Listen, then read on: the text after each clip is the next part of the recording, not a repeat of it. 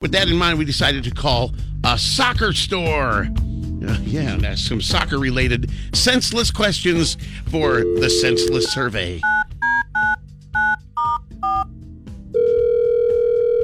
You like soccer? I used to play.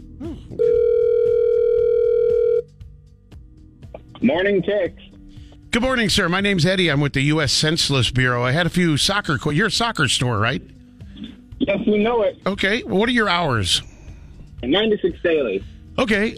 How do soccer players recover from severe knee injuries within just a few seconds on the field?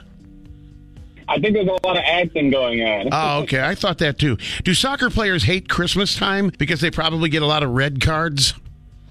I'd say so, yeah. They're probably not the biggest fan of the holiday. Yeah. When players get chunks of sod stuck in their shoes, do they say, some of the pitch? yeah, I'm sure they do.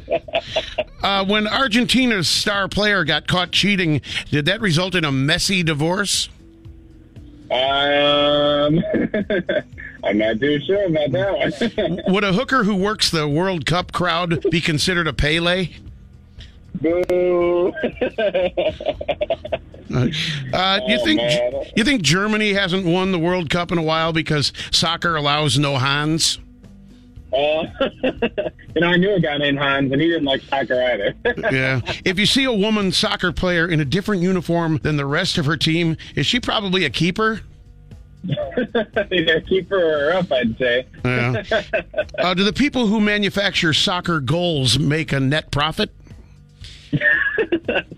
Nope, no, they don't. Nobody buys them enough, I'd say. Oh, okay. Well, thank you for taking part in these senseless surveys, sir.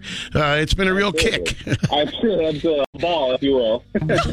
All right, then. He was giving it back to you. Yeah, USA, USA, USA. The senseless survey on Star 96.7.